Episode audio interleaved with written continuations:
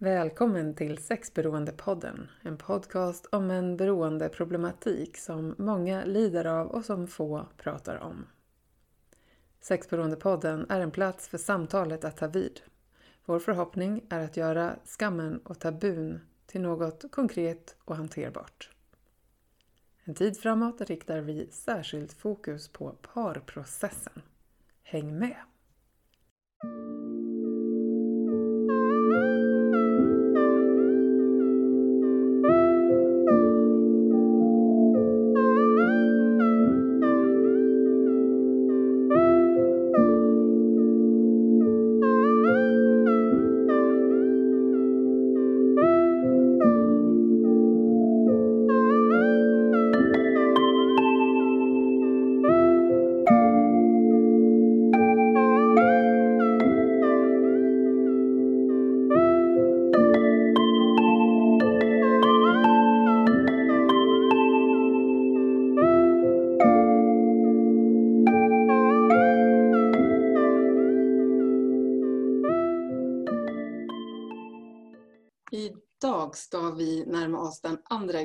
Grundprincipen i det här med parprocessen hos er på DBK i Stockholm, nämligen den om fullständiga terapeutiska avslöjanden. Jag heter Tove Eloa Öberg och med mig så har jag givetvis verksamhetsansvarig Erik Sundby från DBK. Hej Erik! Hej Tove, hej hej! Den obligatoriska frågan, hur är läget? Jo, det är jättebra. Jag har, um, känner mig utvilad och mår bra och sådär. Hur är det själv? Tack, är bra. Jag eh, känner mig nyfiken på det här samtalet. Tycker det ska bli intressant att få dela det med dig och tänker att det finns säkert många som kommer ha glädje av att lyssna. Men här där jag bor i Visby så är det ganska soligt idag faktiskt och eh, det är gott att ha en sån dag utanför fönstret. Det är fint. Mm. Hur är det där du är? är det, eh, det, det, vet jag inte. Jo, men det ser bra ut. Det är lite kallare. Jag håller på att tappa micken där. Saker som kan hända. Ja, ja precis. Nej, ja. men det, det, det är rätt bra. Jag, synd att sitta inne. Nej. Exakt. Vi kanske skulle flytta ut våra så kallade studios. Ja, precis. Få lite fågelkvitter och sådär. Det kanske skulle vara en skön liksom, bakgrund, absolut. Ja. ja man behöver få vila lite öronen i också när man ska prata om saker som, som är kanske ganska tuffa faktiskt. Ja.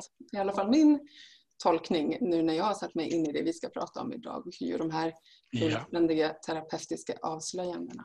Mm. Du Erik, den här andra grundprincipen, eh, berätta lite för oss, varför är den viktig att berätta allt? Ja, om man ser allt det här, att, att det kommer ett par och de söker hjälp. Partnern är förtvivlad och chockad och känner sig sviken och den sexberoende mannen mår dåligt, han har blivit avslöjad, han känner rädsla, han känner skam, han känner skuld.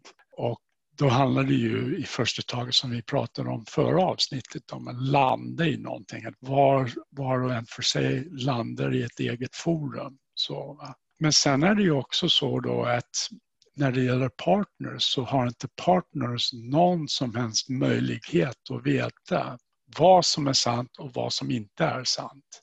Förtroendekapitalet när det gäller den sexberoende mannen, den är ju så gott som noll. Va? det finns inte längre. Det, det, är, det, det är borta. Och att här som eh. anhörig inte veta och kunna lita på vad har varit sant. Vad är det jag vet, vad är det jag inte vet? Precis, och det, det är också det som är en av de största eh, frågorna som partners har. Just det där men jag måste ju veta sanningen. Liksom.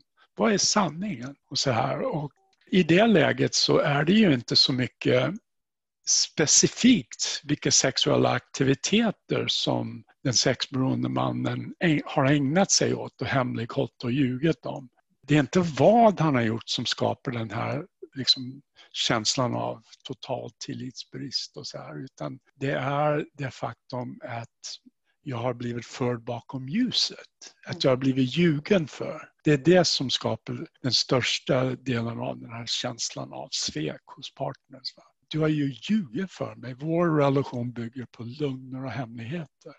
Så, och när man, när man tittar på det där då finns det ju ett antal olika sätt faktiskt som eh, då partnern till eh, sexberoende personer får reda på vad det är som pågår under ytan eller i hemlighet. Tänker du innan man kommer till er? när du säger så? Alltså att det finns olika sätt? Ja, precis. Det, det, det och, och, som då ger anledning till varför man söker hjälp. Då. Man har fått reda på en hemlighet, eller en, en sexuell hemlighet, eller en, en lögn som, som man har fått reda på. Och, och, och det sker på i princip fyra olika sätt egentligen, va? som vi har märkt på DBK i alla fall. Fyra olika sätt som är de vanligaste vägarna? Som är de vanligaste. Ja. Mm. Ja. Vilka är de fyra? Jo, en av dem är att få det kastat i ansiktet. Här, va? Pang säger det bara. Till exempel en kvinna som eh, ska låna sin mans dator klickar in på en fil som borde ha varit stängd för den var, den var ju liksom skyddad egentligen men det var, av någon anledning var den upp. blev bara nyfiken och klickade in på den filen. Och så kommer det upp 30 års otrohetsaffärer. med namn, vilka de var, vad det är för slags sex de hade och hur lång tid de här otrohetsaffärerna varade. Ett antal av dem som finns med på den här listan var hennes bästa väninnor. Kvinnor som hon hade känt i hela sitt liv nästan och som var med på bröllopet för 30 år sedan det är att få det kastat i ansiktet. Ja, det kan man ju ana på temat att vi i tidigare avsnitt också har pratat om chocken och krisen och anhörigtraumat så, så ramar det ju in verkligen hur det kan bli just ganska traumatiskt att vara med om en sån sak, minst sagt. Precis. Erik, jag måste bara få stanna till med en liten, liten, ja. liten parentes just kring det här sättet att upptäcka. En mm. fundering hos mig är att den som lämnar den där filen öppen eller inte riktigt döljer den kan det också finnas då en dold eller medveten längtan, önskan om att jag orkar inte längre. Jag måste få det här upp i ljuset men jag klarar inte av att säga det själv. Det här är en ledande fråga men det är en sån stark eh, känsla som kommer till mig när jag lyssnar. Ja, Ja, som du märker så sitter jag och småflinar när du säger det här. Är det. Ja. ja, det är ju, det är ju um, om jag känner mig maktlös och har försökt upphöra med specifika sexuella beteenden som jag själv, som, som egentligen går emot mina egna värderingar och som jag inte klarar av att upphöra med under en följd av tid och så här. Då kanske det finns en omedveten önskan om att bli avslöjad för att kunna liksom äntligen få ro, för att slippa hålla de här bollarna i luften. Så jonglera med lögnerna och hemligheterna. Parentes, men jag tänker att jag ville fråga för att den som lyssnar kan ju vara det, det, kan ju vara den som har filmerna på datorn och den som hittar filmerna. så att säga. Ja, Eller så lite lösningar på det och att skapa en förståelse för lite hur de här mekanismerna kan se ut i oss människor när vi mm. har stora smärtor inom oss. tänker jag. Precis, men det finns, det finns en annan grej där också. Ja. Det är, det, att, det är ju det att allt eftersom beroendet fortskrider så blir man mer, mindre och mindre noga med att dölja spåren efter sig. Va? Därför att man rationaliserar med sig själv om att jag kommer att kunna hantera konsekvenserna. Och, liksom, och sen blir man bara mer och mer slarvig. Så att man blir avslöjad. När jag hör dig säga det så får jag en känsla av att det på något sätt att normalisera det där beteendet som beroendet är, ja. som utifrån sett kanske inte är så ja, men sunt eller funktionellt. Men i ett beroende så är ju de gränserna i alla beroenden väldigt suddade. Det, det tar sig ju lite Precis. olika uttryck. Mm. Precis, så är det. Ja, intressant. Tillbaka till, är det den andra då av fyra vägar till att få upptäcka? Vilken kommer ja. sen?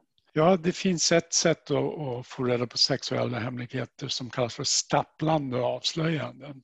Och det är faktiskt det vanligaste sättet. Och då, då handlar det om att du kanske hittar några sexuellt relaterade sms på din partners telefon. Konfronterar din partner med det här Så, vad är det här för någonting? Och så får du en förklaringsmodell som du mer eller mindre köper fast du kanske är lite misstänksam ändå. Va? du tror att du vet allt. Och sen några veckor senare så händer samma sak. Och han eh, berättar, ja men den här gången så var det så här och så, så här. Och så här. Det slutar med att man får information om vad som pågår i den sexberoendes hemliga liv lite då och då under en följd av tid. Va? Och det kallas för stapplande avslöjanden. Och det som händer i det, det är ju att relationen urholkas.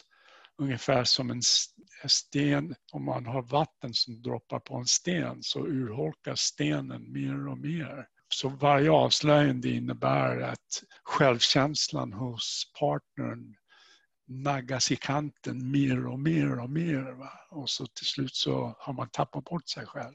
När partnern då fattar någonting sådär som känns, det här är inte helt, eh, det, det är något som inte stämmer. Då kan det ju vara så att det är inte helt sannolikt men det är heller inte helt omöjligt. Alltså den förklaringen som partnern ger tillbaka kan ju vara ja, men ganska rimlig men det finns ju ändå en öppning och en känsla av att någonting inte stämmer. Ja, och det är ju det som också är problemet när det gäller stapplande avslöjanden. Va? Därför att man, man har en aning om att ja, men, alltså, stämmer verkligen det här? Liksom? Man har en magkänsla oftast. Men vad ska man annars? Man måste ju lita på det personen säger. Va? Alltså, för att annars kan man gå in i, ett, i en annan grej som vi kommer att prata om ett annat sätt att eh, få reda på sexuella hemligheter är ju då genom att bryta igenom via detektivarbete. Det kan gå ifrån en stapplande avslöjande till att partners går på sin magkänsla och börjar leta bevis. Va? Till exempel. Så, Sätt att kanske ta kontrollen och söka ja. information för att trygga sig. Är det, kan man se det så? Ja, precis. Jag menar, det, det är ju klart att den, den, primära kränkningen är att vara ljugen för att föra bakom ljuset. Och då är det ju självklart då att man vill få reda men vad är då sant? Liksom.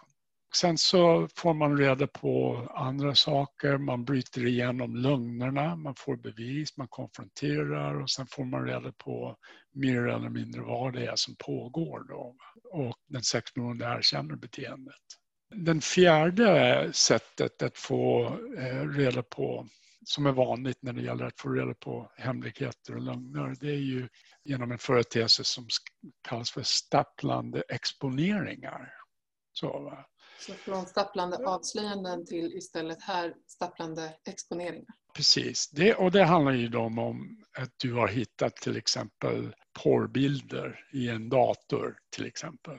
Och du har konfronterat din partner och han har erkänt att han har använt porr och han lovar att inte göra det ännu mer. Och sen litar inte du på det utan du går ut igen och får ännu mera exponera dig själv ännu mer till porren och du upptäcker sexchatt och får mer och mer information genom ditt detektivarbete och genom att du exponerar dig själv för de här olika sakerna, vilket kommer att skapa bilder i ditt huvud som partner som du kommer att ha svårt att göra dig av med och som kommer att påverka din självkänsla och ditt sexliv och din känsla för vem, vem du är och så. Beroende på vilket sätt man har fått reda på sin partners sexberoende, skiljer sig parprocessen åt någonting eller jobbar ni ungefär lika oavsett hur det har gått till så att säga att få upp det här i ljuset? Ja, det, det, är ju det som är det viktiga då, det är att vi får information om på vilket sätt partners har fått reda på vad det är som pågår. Därför att det, det påverkar ju deras behandling och behöver ingå i deras behandlingsplan. Va? För det innebär också, alltså oavsett på vilket sätt man får reda på de här sakerna så, så, så är det ju traumatiskt. För, och känslan av svek är ju som sagt var subjektiv och personlig och så här. Men det är också så att sättet att få reda på hemligheterna kan, vara, kan påverka vilka typer av behandling som är viktigast. Man kan vara mer eller mindre traumatiserad. Och så. Att helt plötsligt en dag få reda på att din man har aldrig varit trogen och haft sexuella förhållanden med alla dina väninnor under 30 års tid det är ju rätt förödande genom eh, det här. Och det är ju då att den här personen är också exponerad för en massa saker som, som hon kommer att ha svårt att göra sig av med, liksom, som kommer att finnas i hennes huvud och kanske till och med fastna där. Va? Och såklart behöver få sitt utrymme i en behandling. Ja, precis. Ja, precis. Och det, det, är ju en sak, men och sen är det ju såklart, även om det är subjektivt så, så är det kanske inte lika kränkande och förödande att um, en partner avslöjas med porr, liksom. Sån vanlig heteroporr. Så. Men som sagt var, allting är objektivt. Ja, Eller förlåt, subjektivt. Subjektivt. Ja, men på tal om att allt är subjektivt, du som har lyssnat tidigare avsnitt så har vi ju pratat om det att skammen och känslor går ju inte att mäta. Det finns ju ingen av oss som kan definiera hur någonting känns för någon annan. Så det är hela tiden tillbaka till den som har sin upplevelse såklart. Så, och det tänker jag att ni är noga med att betona ändå hos er. Ja, jag tänker att jag vill stanna till lite vid det här med ehm, just begreppet terapeutiska avslöjanden. För ja. när jag hör dig berätta om ehm, just det här att få reda på och ja, men ganska tuffa upplevelser. Ehm, att få förstå att eh, delar eller korta eller längre delar av livet har kanske inte varit helt ärliga eller byggt på en eh, sann grund. Att någonstans kunna göra en skillnad mellan det terapeutiska avslöjandet och det här kanske något annat, så att säga. Förstår du mig när jag säger så? För jag tänker att det måste ju finnas olika sätt att kommunicera ärligt till sin partner, framförallt i kris. Ja, precis. Nej, men vi är ju väldigt noga med eh, alltså den här, den här eh, om jag förstår dig rätt nu, alltså eh, avslöjande processen sker ju på ett specifikt sätt. Va? Det är inte så att vi säger till den, ja men gå hem och skriv en lista över vad du har ljugit om och sen så bokar vi in ett par samtal så får du liksom leverera det. Liksom. Så, va? så skulle vi aldrig kunna göra. Det, det, är ju ett väldigt stort misstag. Och jag har ju faktiskt varit med om berättelser att människor har fått vara med om det här. Att avslöjanden går till på det sättet. Och det är absolut inte någonting som vi sysslar med. Eller som man ska syssla med för att det är oetiskt och skadligt och återtraumatiserande för partners. Och så här, Ja, för syftet med den här terapeutiska avslöjande processen handlar, måste ju handla om, tänker jag som lyssnare, när jag får dela samtal med dig, om att göra det här på ett tryggt sätt som inte förstärker traumat. Nej, precis. Att bygga ett tryggt rum för att uttrycka det här har hänt. Hur ska vi nu vara i det igen då utan att agera på det eller fara illa i det utan att det blir ett tryggt rum att uttrycka. Ja, precis. Och då, och då är det ju så att om vi ska gå in i hur det ser ut eh, rent, rent schematiskt när det gäller parprocessen, och, eller förlåt, avslöjandeprocessen. Och, då är det ju så här att i början av behandlingen, i fas 1 i behandlingen, både för den anhöriga eller partnern och för den sexberoende. För den sexberoendes del så handlar det om att definiera vad som så att säga är de sexuella beteenden som skapar problem i livet eller underblåser problem som man redan har. Och när det gäller partnern så handlar det om att eh, inventera hennes reaktion, traumareaktioner och hitta sätt att intervenera eller hitta motkrafter för att arbeta för att stabilisera sig själv i sina traumareaktioner och så. Och då sker det här alltså parallellt, att den som har ett sexberoende definierar sina mönster och partnern definierar sina reaktioner och också inventerar, sa du, då mm. mot reaktioner. Ja, motkrafter. Mot, motkrafter. Mm. Ja, hittar ett sätt att ta hand om sig själv helt enkelt. Då kan det bli aktuellt då med att man går in i den här terapeutiska avslöjande processen när, det är, när båda sitter still i båten. Och så här. Då får den, eh, den sexberoende får upp i uppgift att skriva det vi kallar för en utagerande lista. Och partnern får i uppgift att göra en förberedelse för att kunna ta emot den här utagerande listan. Så. Och vad är en utagerande lista för någonting? En utagerande lista det är en väldigt klinisk beskrivning över vad jag har hemlighållit och ljugit om av sexuell karaktär såklart i den här parrelationen. Och när jag har gjort och, och hur mycket pengar jag har gjort av med. Och, så att man beskriver vad man har hemlighållit och ljugit om för sin partner. Och parallellt så gör partnern en förberedelse ja. i sig tillsammans med terapeut eller hemma?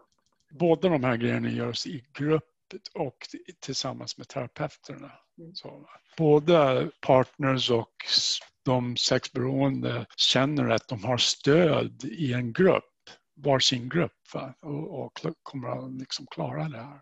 Det finns vissa specifika regler när man gör en utegrerande lista.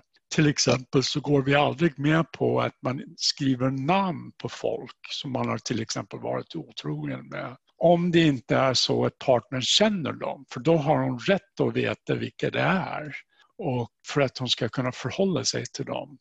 Varför vi inte går med på det annars, det är helt enkelt för att det kan trigga igång en besatthet att få information om just den specifika personen hos partnern. Så att man kan gå in i en traumareaktion för att liksom ta reda på och jaga på Facebook och via medier.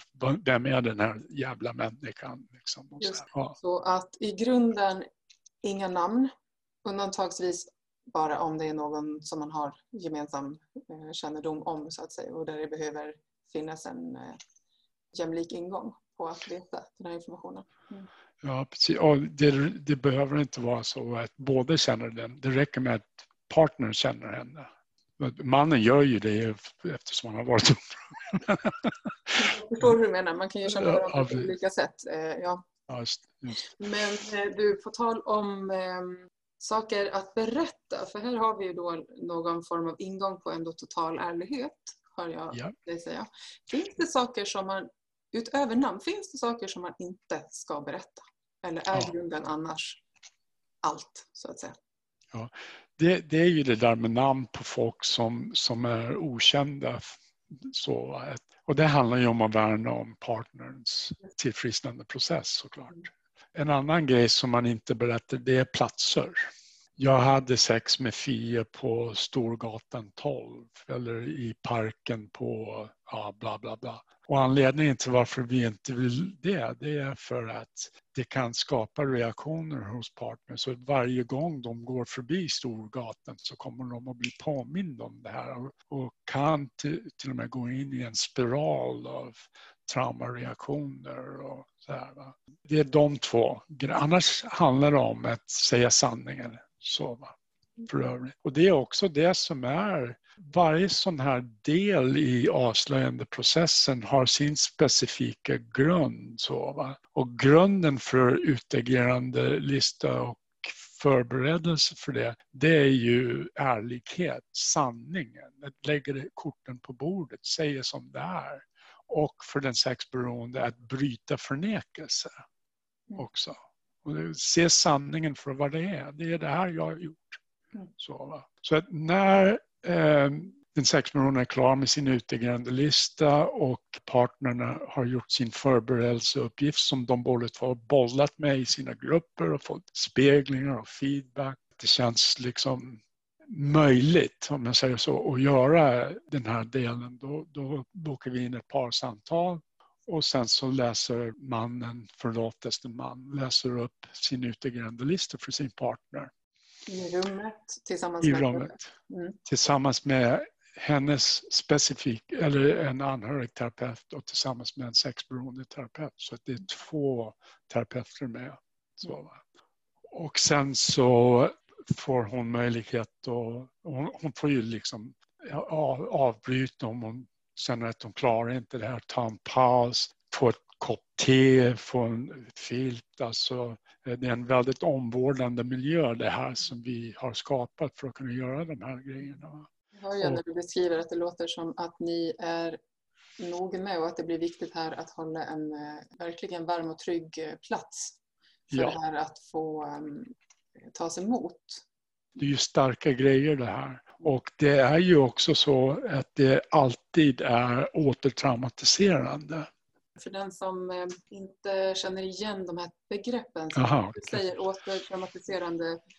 För mig så blir ehm, det jag hör då att man kan få tillbaka reaktioner, både fysiskt och minnen, när man hör det här. Är det det du menar eller menar ja. du någonting annat? Det är precis vad jag menar. I mer eller mindre hög grad. Va? Förhoppningsvis genom att när partnern bollar förberedelseuppgiften med sin grupp och, och liksom kommer in i ett stabilt läge och är förberedd på att det här kommer att vara jobbigt. Liksom. Så, så är det säkert att du vill göra det här. Och så här När man kommer in i rummet och de, det gör så att de sätter sig mitt emot varandra.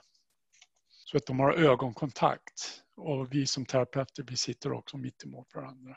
Och det första vi gör det är att gå igenom dagen med dem. Och vad tänker ni göra resten av dagen? Vad har du för beredskap? Hur tänker du ta hand om dig efter det här samtalet?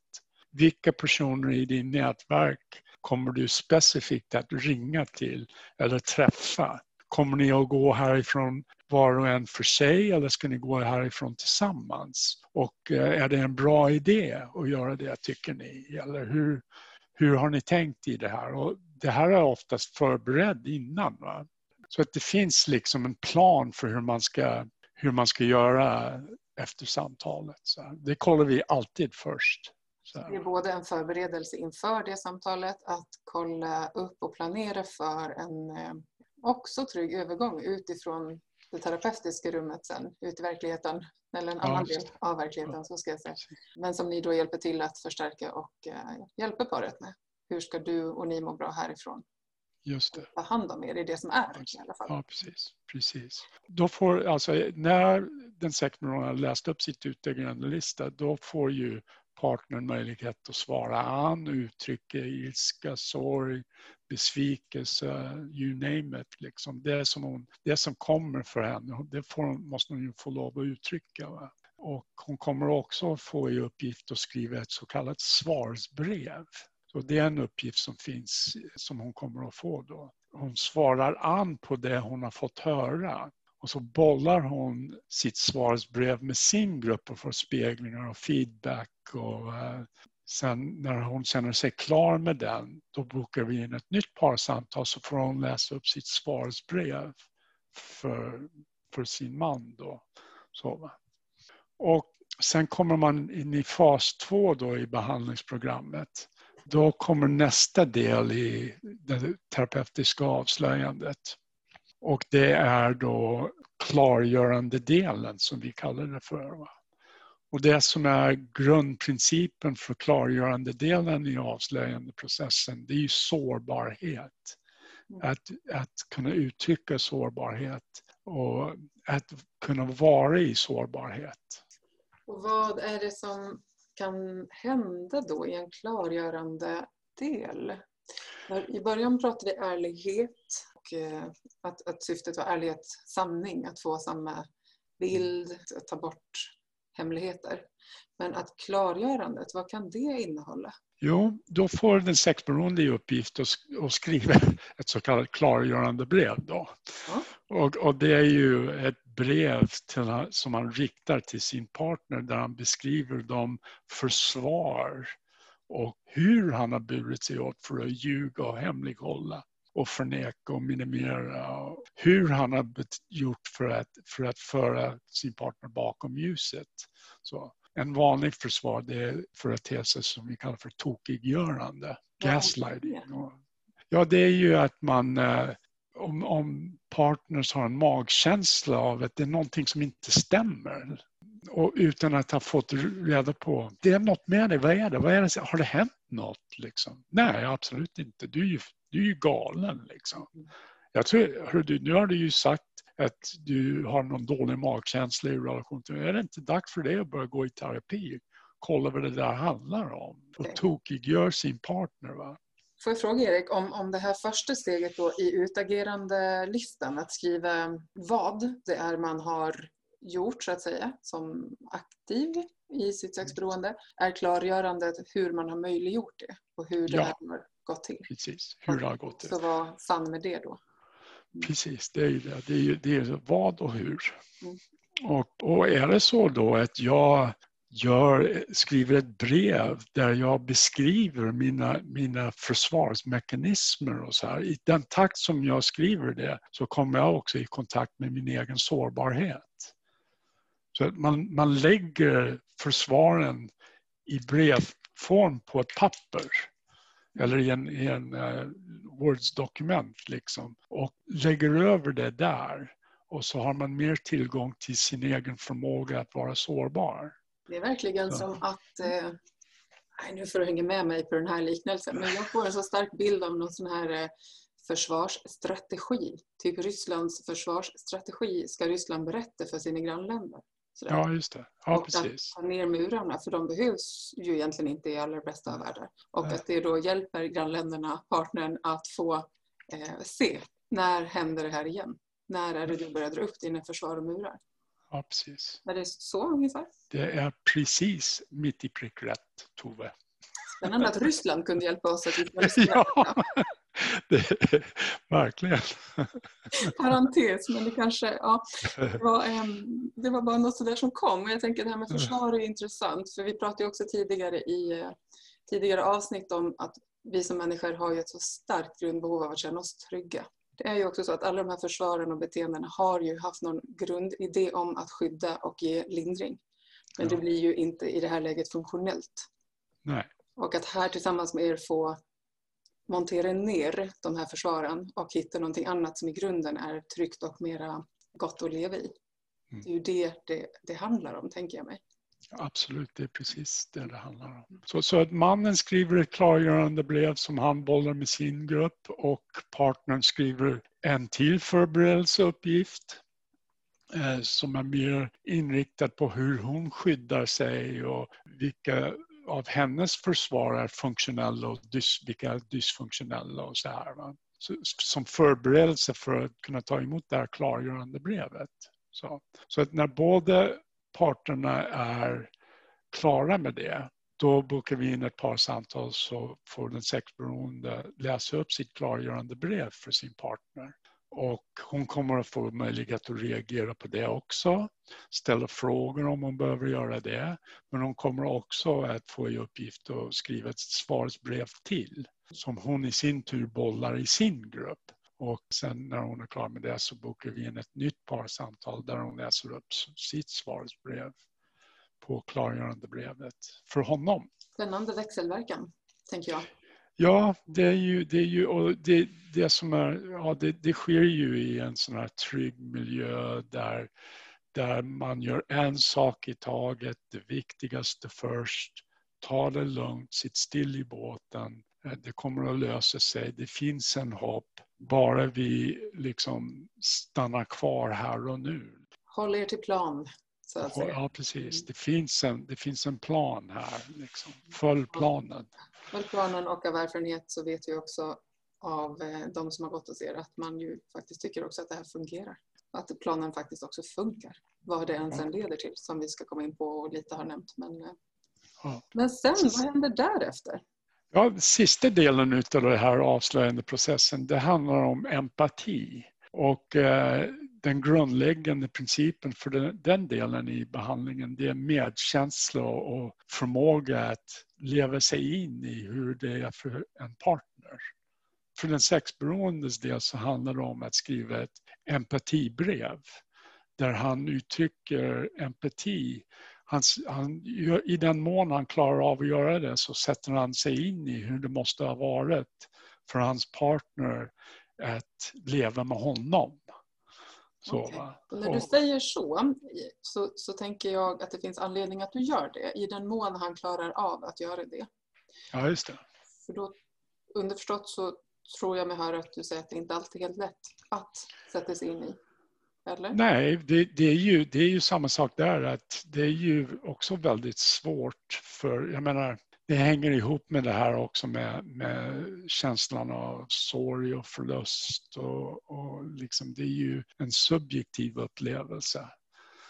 Jag menar när min son dog till exempel och det var väldigt, ja jag vet hur det känns. Du vet inte alls, du vet inte hur det känns. Det, det här är det värsta som har hänt mig i hela mitt liv. Alltså. Hur skulle du kunna veta vad jag går igenom? Det kan man inte. Så, va? Men i den mån som man klarar det så handlar det för sexberoende personer faktiskt att utveckla sin förmåga att vara inkännande och empatiska och, och uttrycka det. Va? Det är ju en viktig del utav tillfrisknandeprocessen för sexberoende personer. Så. Under tiden som eh, den sexberoende skriver det här empatiuttalandet så skriver hans partner för, återigen en förberedelse för att kunna ta emot det här. Så att när båda är klara då bokar vi in ett par samtal till där han får läsa upp sitt empatibrev för sin partner och hon får möjlighet att svara an på det. Och ibland skriver hon ett svarsbrev och ibland inte. Det beror alldeles på graden av inlevelsen från den sexberoende sida och, och hans förmåga att svara an på hennes sårbarhet. Och så. Går det att säga, Erik, hur, eh, hur lång tid det här tar? Alltså för, och att jag ställer den frågan handlar för mig om att det här sista som vi nu pratar om med empatin och att börja öppna upp för hur har mitt beteende påverkat min partner. Gissningsvis så måste ju det också kunna ta sig lite olika uttryck. Tillgången till empati beroende på hur lång tid man har varit utan att vara aktiv i sitt beroende. Du nickar och då tänker jag hur, eh, om jag bara ställer frågan fritt sådär, tar det lång tid eller finns det ens någon tidslinje på hur det här kan pågå? Vad är din erfarenhet? Ja, vi, vi, har ju alltså, vi har jobbat med det här i, i 20 år. Va? Så att uh, vi har ju gjort väldigt många olika misstag såklart. Det är de man lär sig på, eller hur? Ja, precis. Mm. Och uh, det vi har märkt då, det är ju att vi, vi gör det här utifrån olika block i behandlingen. Partners och sexberoende män, de går i parallella block i behandlingen. Så de följs åt i de olika faserna i behandlingen vårt jobb handlar ju om att vara lyhörd för var de befinner sig i processen. Man kan säga rent allmänt när de här olika delarna kommer in då. Men sen är det ju personligt för var och en och för varje par har, har sin egen kommunikationsmönster och så vidare. Va? Men allmänt sett så sker utageranden och, och svarsbrev på det, det sker i fas 1 i behandlingen den fasen den är ju också individuell hur lång tid båda två är i den. Mellan fyra till sex månader. Det här med att göra utegrandelistan, det måste man ha fingertoppskänslighet för som terapeut. Att veta när, när den här personen är i kontakt med sanningen, med ärligheten. Och kunna göra självständiga beslut kring det. Så. Som terapeut? Som terapeut. Och i samarbete såklart med den sexberoende, såklart. Alltså. Absolut, jo men eh, underförstått absolut. Men att ja. också som terapeut kunna läsa av det där mellan raderna och eh, ja. av erfarenhet med, ja. andra. Ja. Sen, sen ska man också, det har jag inte berättat än, men vi, tar, vi kontaktar ju också den alltså partners terapeut och partnern och frågar om hon har specifika frågor som hon funderar på. Så hon kan skriva en uh, frågelista som vi då bakar in i utegrändelistan. Så hon får svar på specifika frågor. Okej, okay, att man bjuder in till att... Uh, Förarbetet.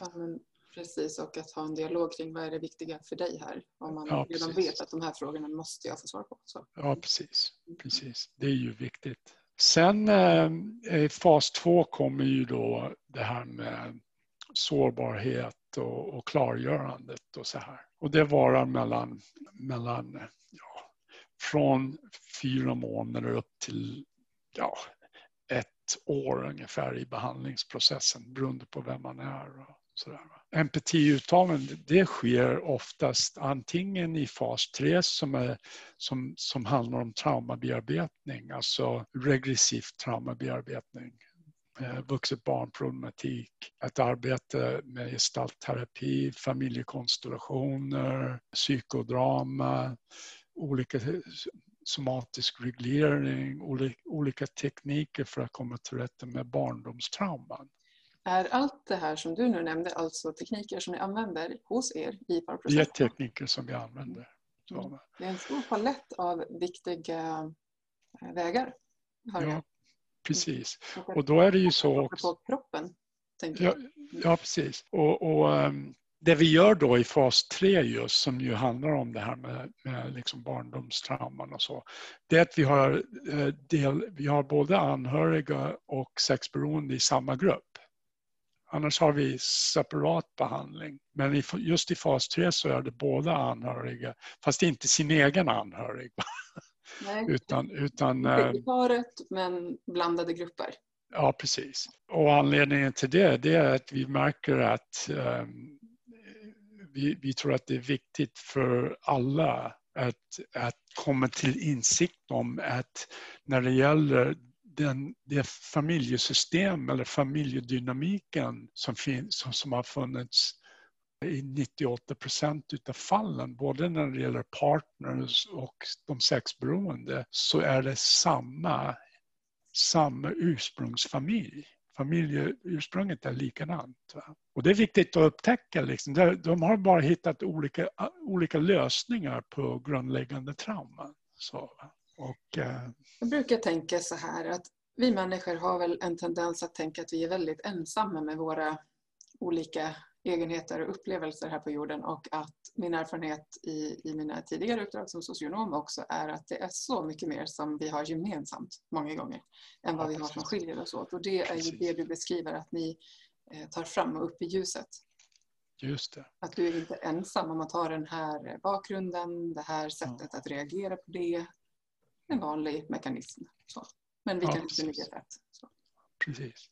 Och, och, det är också därför som MPT-brevet sker i den här fasen. Då. Så ser det ut i korthet. Vilken spännande resa, tänker jag, när jag lyssnar. Och att få höra på hur ni jobbar kring de här stegen. Mm. Ja, det vi har upptäckt då att det är ju att det finns ju specifika vinster i det här sättet att, att behandla problemet i parrelationer. Berätta, vilka, och, vinster är man, vilka vinster är det ni ser eh, tydligast med det här?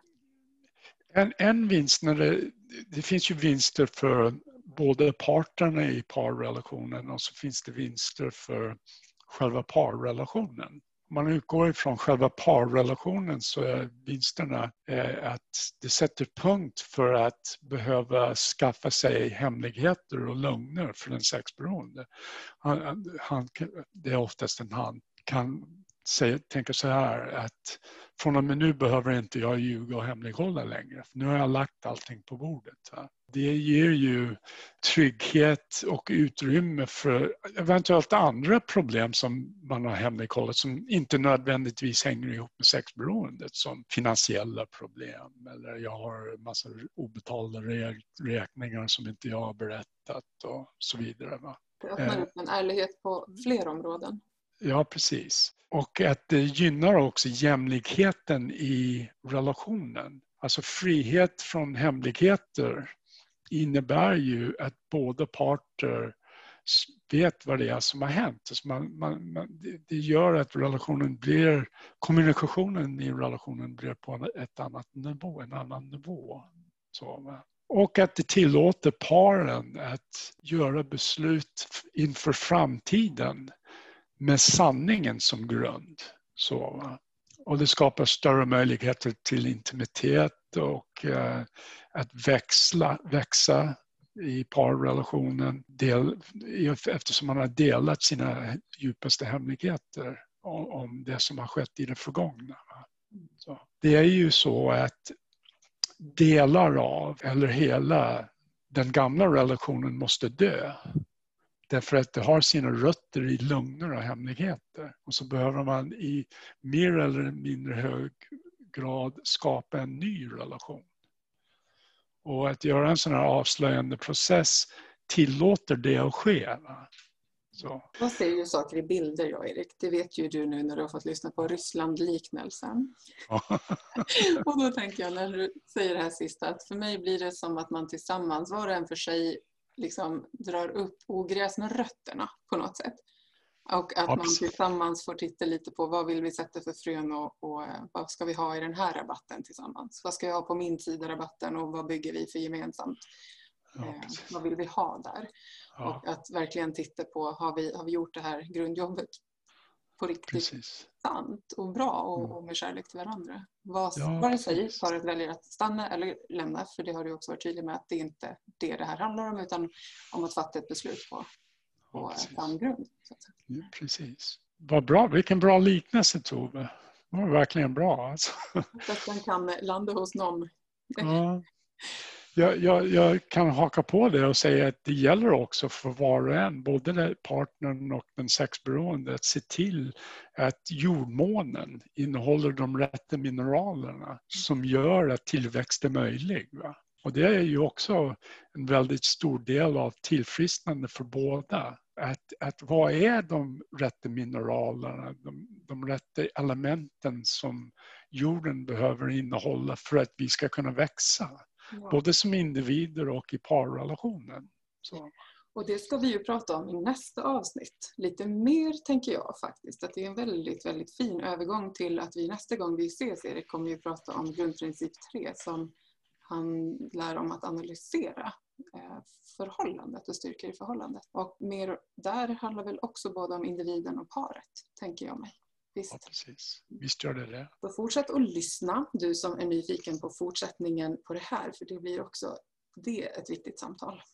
Du Erik, eh, vi ska börja tacka varandra för idag. Finns det någonting som vi har eh, glömt att säga eller som du vill? Nej, det, det, jag tycker att det blev en sån fin övergång där Tove, så jag tänkte att vi kanske skulle sluta där. Vi slutar på topp. Ja. ja. Då stannar vi där och tackar dig som har lyssnat och hoppas att du eh, följer med oss in i nästa avsnitt också och att du delar med dig till dem i ditt nätverk som du tror skulle kunna behöva höra det här eh, avsnittet eller ta reda på lite mer om sexberoende och anhörigtrauma. Erik, tack för idag. Men tack själv Tove, jag tycker det var väldigt fint att prata med dig. Detsamma, väldigt givande, lärorikt. Ha en fin dag. Du med. Hej hej. Hej hej. Du har lyssnat på ett avsnitt av Sexberoendepodden. Du hittar mer information om sexberoende och om parprocessen på dbksverige.se liksom mer information på cybersexdetox.se du kan också kontakta Erik direkt. Använd telefonnummer 0733 095 533. Den här podden producerad av Studio Popcorn för DBK Stockholm.